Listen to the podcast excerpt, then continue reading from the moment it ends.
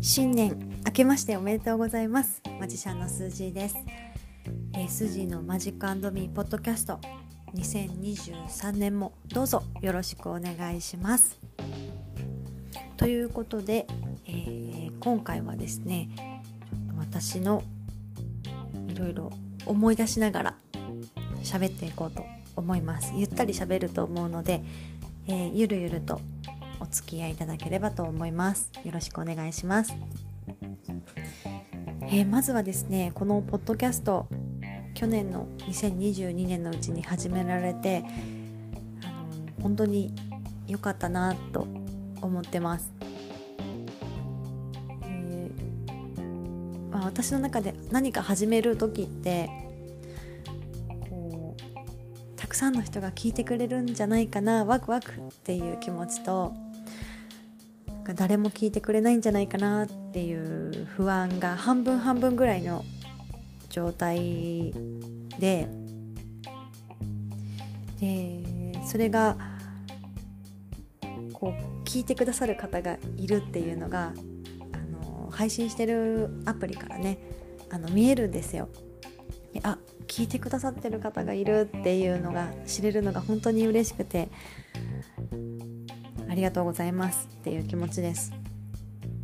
で年末にあの福山でねちょっとマジシャンの方と忘年会がマジシャン何人か集まっての忘年会があったんですけどあのそこに来てた方もなんか今日来る途中の新幹線で聞いたっていう 話をしてくださって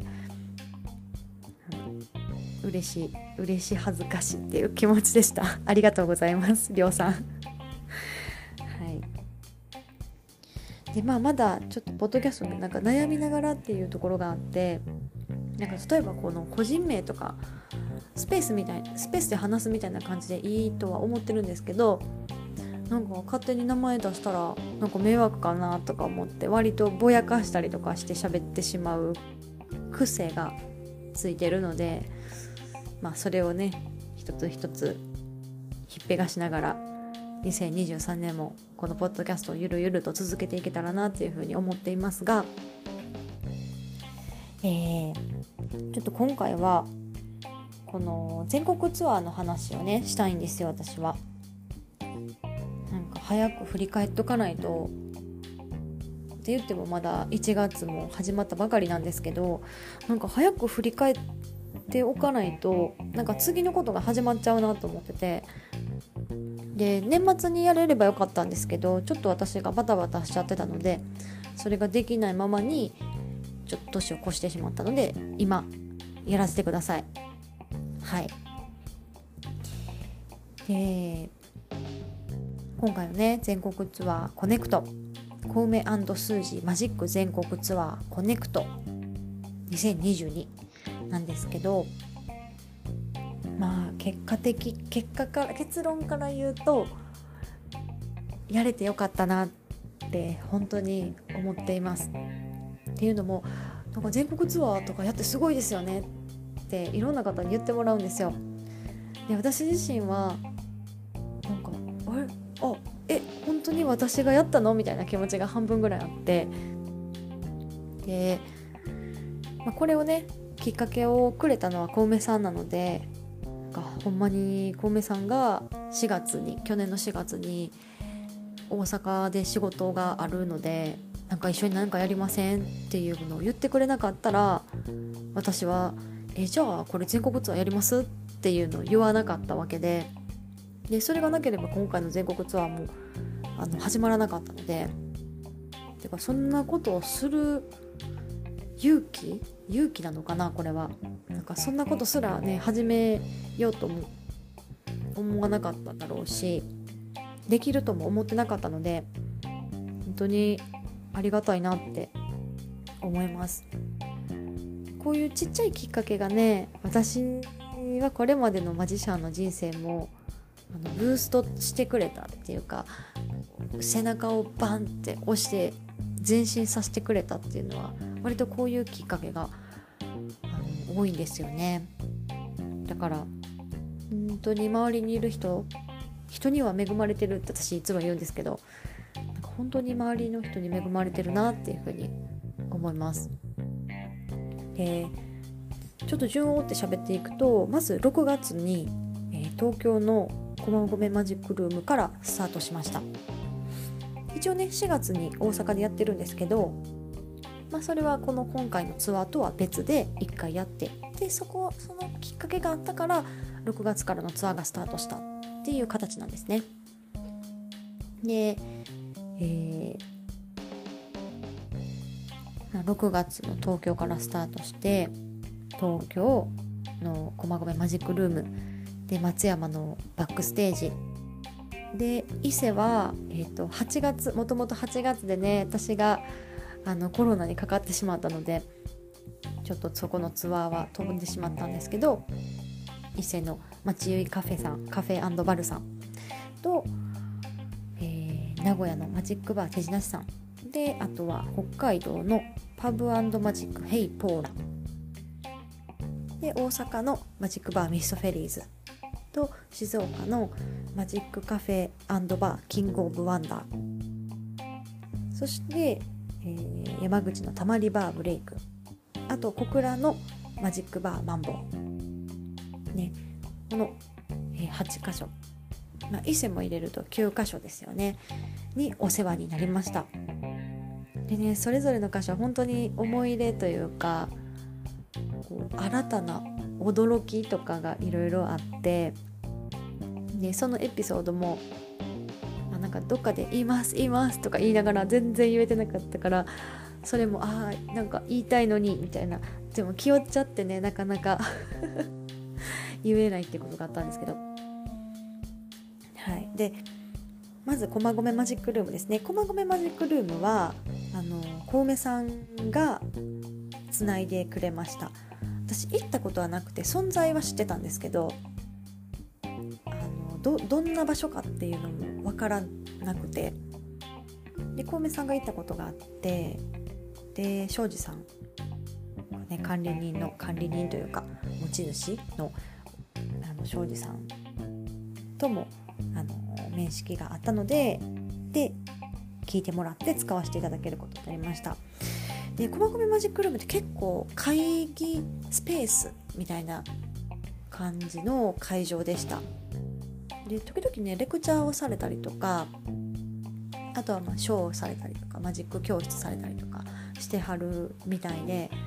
あのいろいろねイベントのポスターとかお知らせがあの壁に貼ってあったりとかあと本もねたくさんありました。あとマジックの道具とか本がでも多かったかな。なんかいろいろね置いてありました。食べるコースとかもあったと思います。確か。で多分こうみみんなねそこに。確か毎月毎月かな。なんかそこで結城友さんの会もされてたと思うんですけど。そうそう。だからね私も東京に住んでたらなんか普通に行ってみたかったなっていうふうに。思いますね。でもあの本当に自由に使っていいよって言ってくださってでいろいろ多分このコロナ禍でいろんな機材とかをあの充実させて配信とかもできるように環境整備されてたみたいででその機材とかもねちょっとあの動かさせていただいたりとかっていうのが結構配線とかが難しかったんであのちゃんと写真を撮ってね現状復帰に努めました。はい。これは めっちゃ裏側の話ですけど。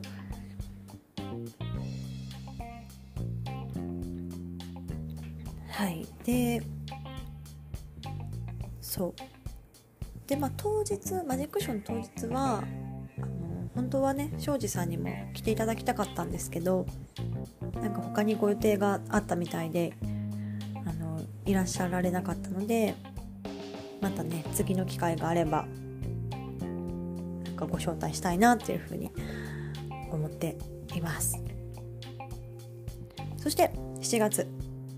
このね7月はあのマジックバーバックステージはね私今回ツアーを組む時に一番最初に7月はマジックバーバックステージでやりたいっていう風に言ったんですよ。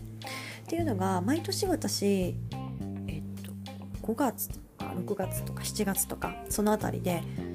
松山にあのお仕事でねイベント出演で行ってたんですね。でその時に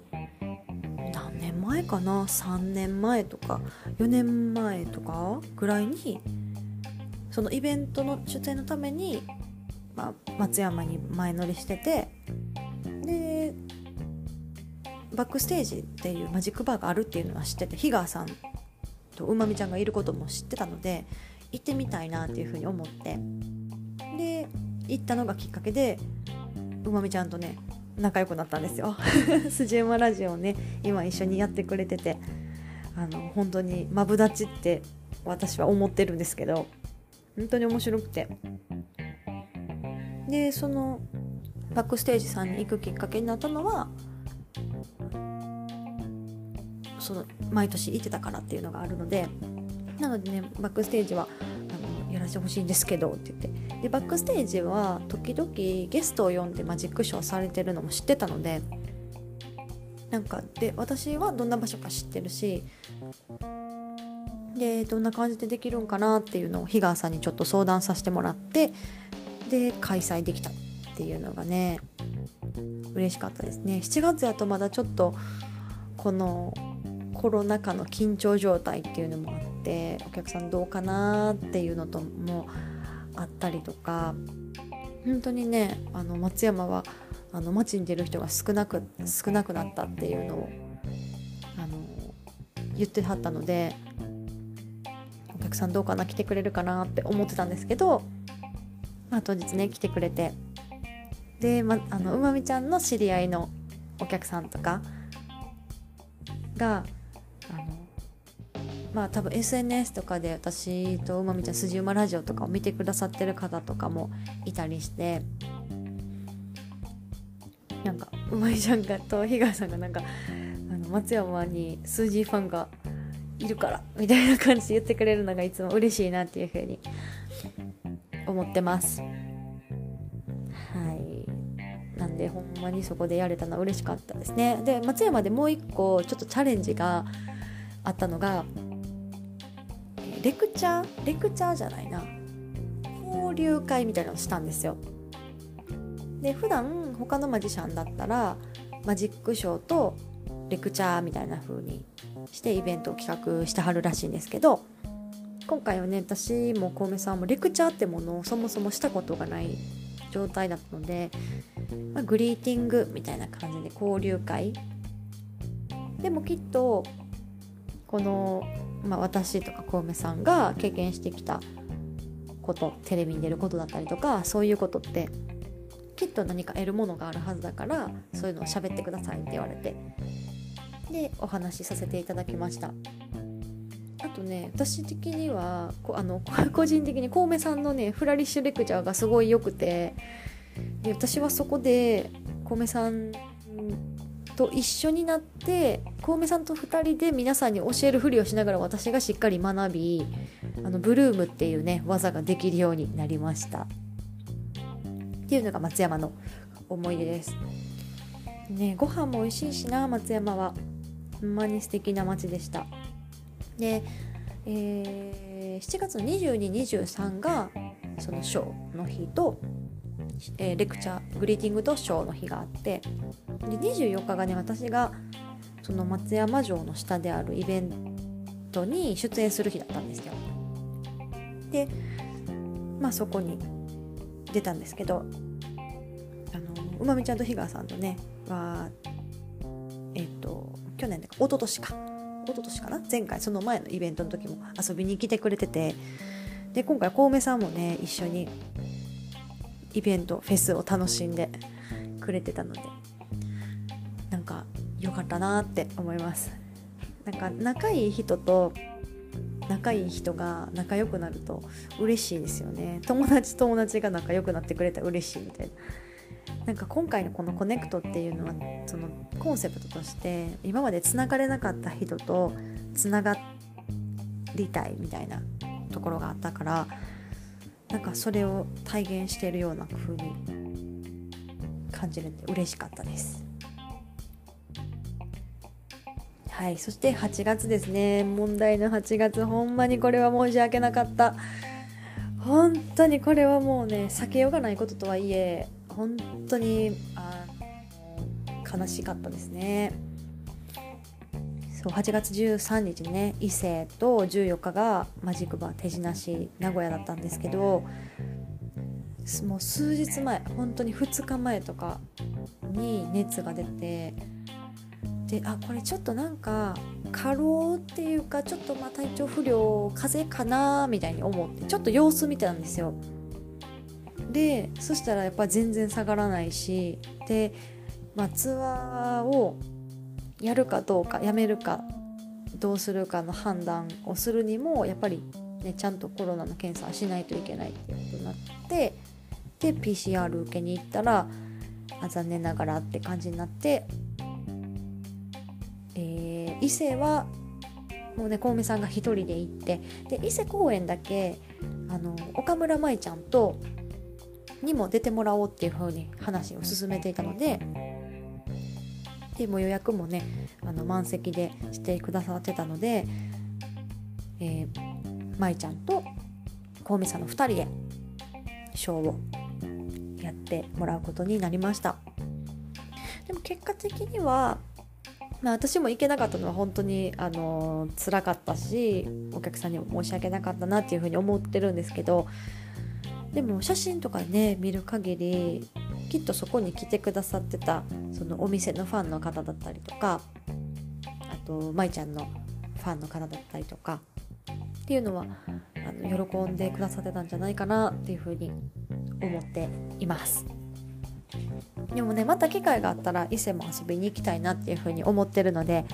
あのもし誰かね一緒に伊勢遊びに行こうやっていう人がいたらあのぜひ行きましょう。はい、でその次の、えー、名古屋公演はこれはねちょっと11月に延期になったので後で話します。はい、で9月が北海道のパブマジックヘイポーラ北海道公園はねあの、まあ、ここだけの話なくなる一歩手前やったんですよ。っていうのが北海道って私はお仕事で行ったことがなくて小梅さんはあるんかな？でもそのコミュニティとのつながりとか人とのつながりっていうのは本当になくってでそもそもその会場自体もどこでやればいいのかもう分かんないみたいなどこでできるだろうかっていうところからなかなかね決めるのが難航したんですよ。北海道でもやりたいっていうことは決まってたんですけどで小梅さんがね、えーと、東京で知り合ったヨーナスさんっていうマジシャンの方に紹介していただいてでこのヘイポーランの二平さんにつないでいただいて、え北海道でマジックショーさせていただくことができました。でね二平さんが本当にいい方でねなんかすごい面白い なんか面白いあの尊敬の意味を込めてねあの面白いおっちゃんやなっていう気持ちが あのすごくあの今はありますね。親しみを込めてですよ。はい。でなんか北海道まあなんというか北海道の人と人とのこのつながり人間関係とかもわからないしどうなのかなと思って。で候補としてはねヘイポーラかえー、っともう一箇所考えてたんですけど、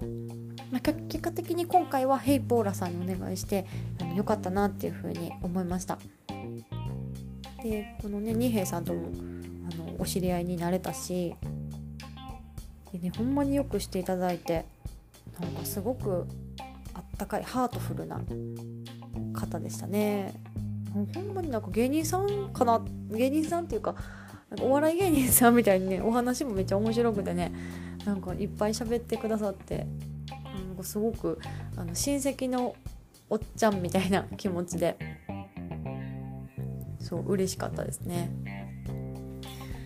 そうで今回ね北海道に行った時に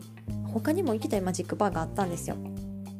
でそこでも顔出せたっていうのは今回良かったところですね、えっと、マジックバーミラクルさんとマジックシアタートリックさんにお邪魔しました。トリックさんすごいですよね。大きいステージがあってでなんか正面もしっかりとあって華やかで。でイリュージョンとかもされててあすごいいいなと思って。小梅さんは多分なんかねそそこでやったら入るやろうなっていうふうに思いました。小梅さんのあの和風のねあのステステージマジックの演目があるんですけどそれがねそこでやったらめっちゃ入るやろうなと思って思いました。でまたね北海道来る時は是非うちでもやってくださいっていう声もあの言葉もいただいていやーなんか北海道ってなんて素敵な場所なのかしらって思いました。で北海道はあのご飯もとかも美味しいじゃないですか。でそうなんか私たちあの観光もねしっかりその土地を楽しむっていうのもすごい楽しみに行ったので北海道に関してはあの前乗りして前乗りして行きました。いや楽しかったな。また行きたいですね。まああの一応ねまた行こうかなって思ってるんですけどそう。こうやってこうちょっとずつねいろんな場所でやらせてもらうことで好きな街が増えるっていうのは本当に幸せなことだなと思いますしなんかその土地土地でこう私たちの活動を見守ってくれる人がいてでこういうのやりたいんですって言った時になんかいいよやりやりっていう感じで迎え入れてもらうっていうのがなんか本当に温かみを感じてこの「コネクト」っていう全国ツアーをやってかったなって思ってます。はい、で、えー、次が10月ですねマジックバーミストフェリーズここはもう私今回のツアーで10月にミストフェリーズっていうのは実は決めていてで10月があのミストフェリーズね、まあ、周年なんですよ。でということででこのミストフェリーズは私がマジシャンになる原点になったお店でもあってお店でもあってでまあねマスターの渋谷さんにマジックを習いに行かなかったら私はマジシャンになってないっていうほんまに原点の原点なのでなんかここでやらせてもらえて成長をなんかお見せすることができてなんか嬉しかったなって思います。すごく個人的なんですけどここに関しては。で去年はね去年の周年で、えーと、マジシャンのルナさんと2人でミストフェリスの周年ですって言ってハロウィンのマジックショーをやらせてもらったりとかなんか本当にそこで私がイベントをやらせてもらうっていうことに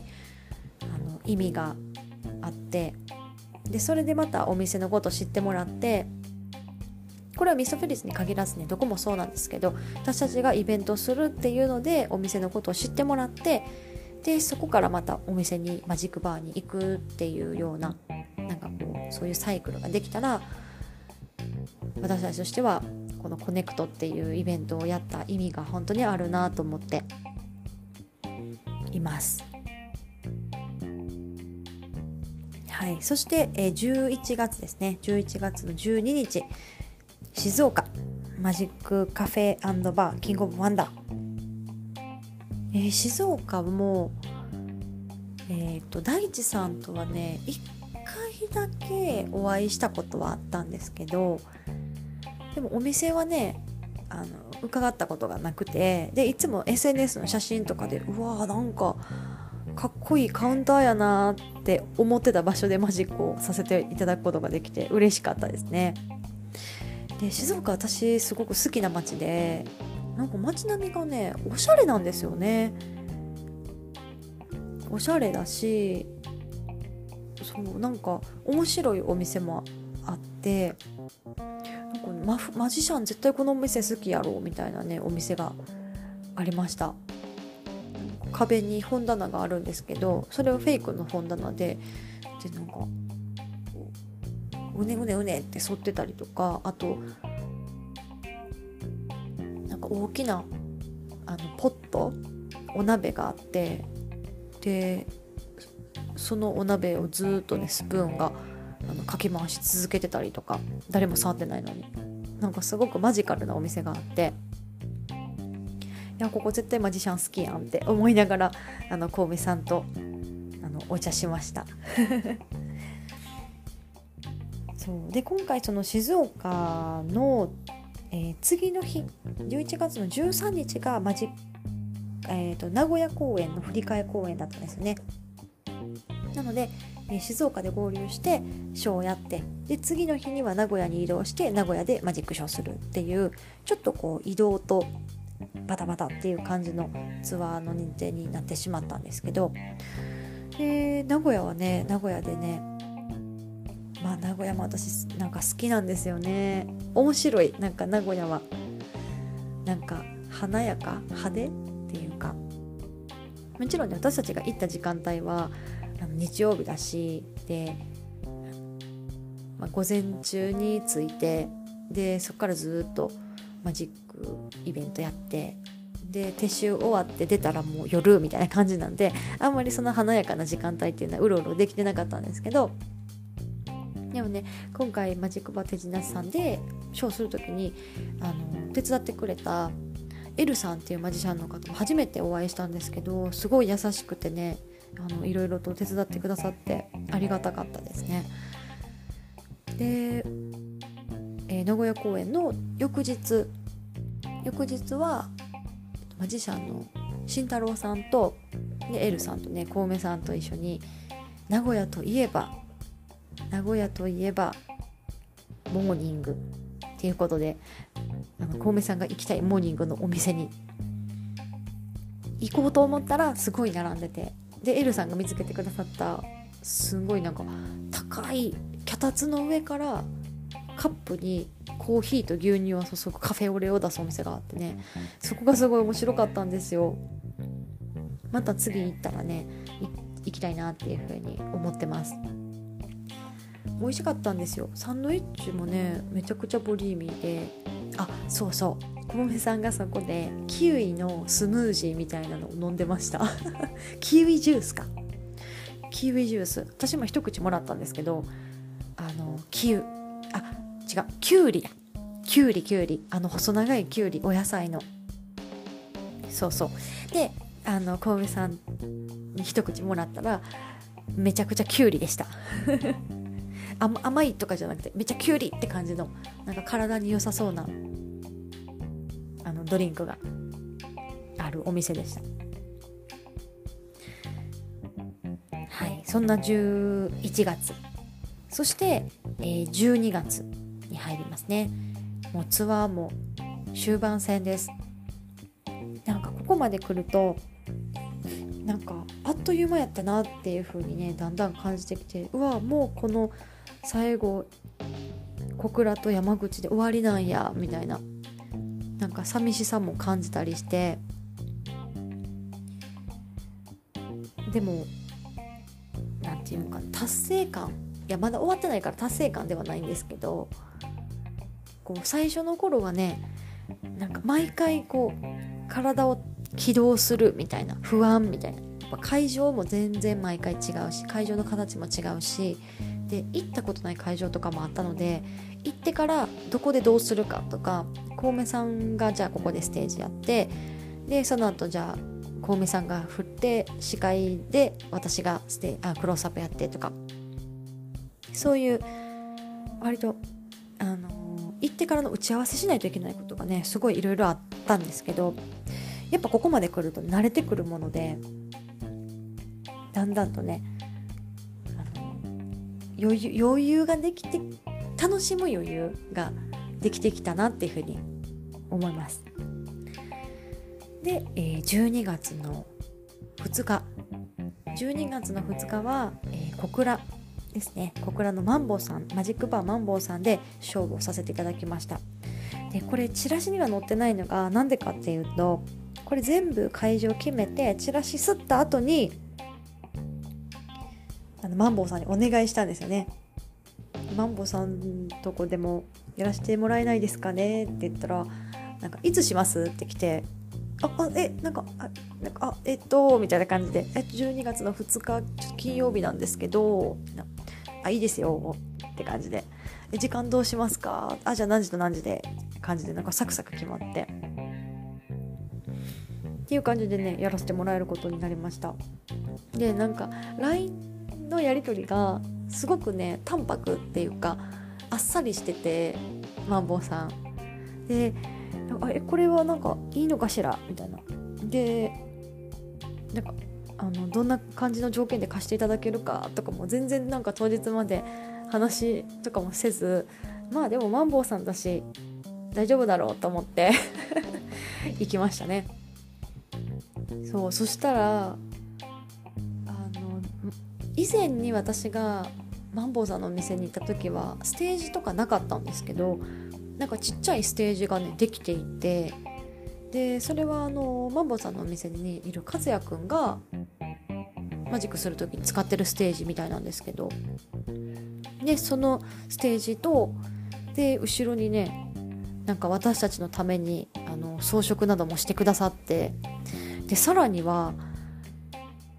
これは小倉公園と山口公園だけだったんですけどあのチップチップ券みたいなものをなんかお札ですよねお札みたいなものを作ってくれていてしかもそこにはちゃんと私と小梅さんの写真入りでお札っぽいものを作ってくださっててでそれをこうよかったらお客さんが買って私たちに渡すみたいなシステムをね考えてくださったんですよ。でなんかまさかそんなことまでしていただけると思ってなくてていうかそもそもそのシステムそんなこと考えもしなかったのででもすごい面白くてねでありがたいなっていう気持ちでした。で、まあ、若干ねあの戸惑いもあったんですけどおおおみたいななんかそのあすごいすごいそこまでやってくださってるみたいな感じの戸惑いもありつつでもやっぱりさすがマンボウさんねあの面白いのでなんかそこをねあのマジックの最中とかもめっちゃボケて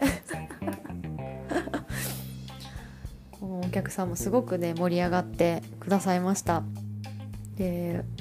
終わった後にマンボウさんがくださった LINE があのめちゃくちゃ嬉しくってお客さんも喜んでましたと。でこのテクニックとかスキルだけを見せるわけじゃなくてお客さんがちゃんと楽しめるように考えてくださ考えてるのが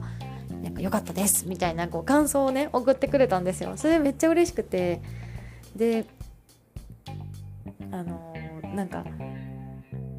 ていうのかなそういうイベントとかショーとかってやってる時はなんかアドアドレナリンが出てわなんか大丈夫できてるってなるんですけどなんかちょっとねふとした時に不安になったりとかすることあるじゃないですか。で浩平さんがそうなった時に私があのそのマンボウさんからの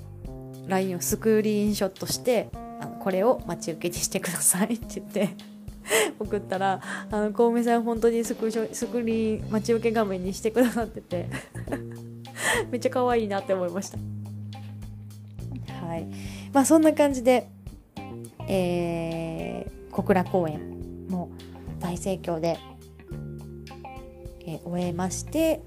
でその翌日は山口に移動してたまりバーブレイクさんで最終ステージをすることになりました。えーたまりバーブレイクさんも私は行ったことがなくて映像とか写真でしか見たことがなくてでキスケさんとはいろいろね打ち合わせをしていたんですけどあの会場に着いたらキスケさんがマジックをするためのテーブルを DIY してくださってたんですよ。このちょっといい感じの布を貼ってであのタッカーで止めるみたいなねことをやってくださっててなんかすごくね嬉しかったですね。であのブレイクの内装ってなんか聞いたらキスケさんが全部自分でこあの DIY して作られてるって言ってはって照明つけたりとかもされてるって聞いてえー、すごいなと思ってでまだね多分これからあのどんどんどんどんこう手が加わっていくんだろうなというこうあのお話もしてたのでなんかまたねその今今年の10月に山口に行けるのが楽しみだなっていうふうに思っています。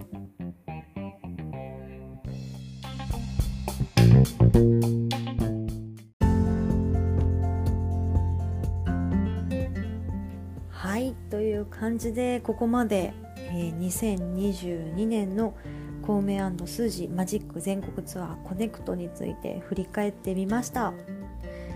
えー、今喋った中であの喋りきれていないこととか後からねあああんなことあったとか思い出すかもしれないんですけどそれはまた別の時に、えー、思い出した時に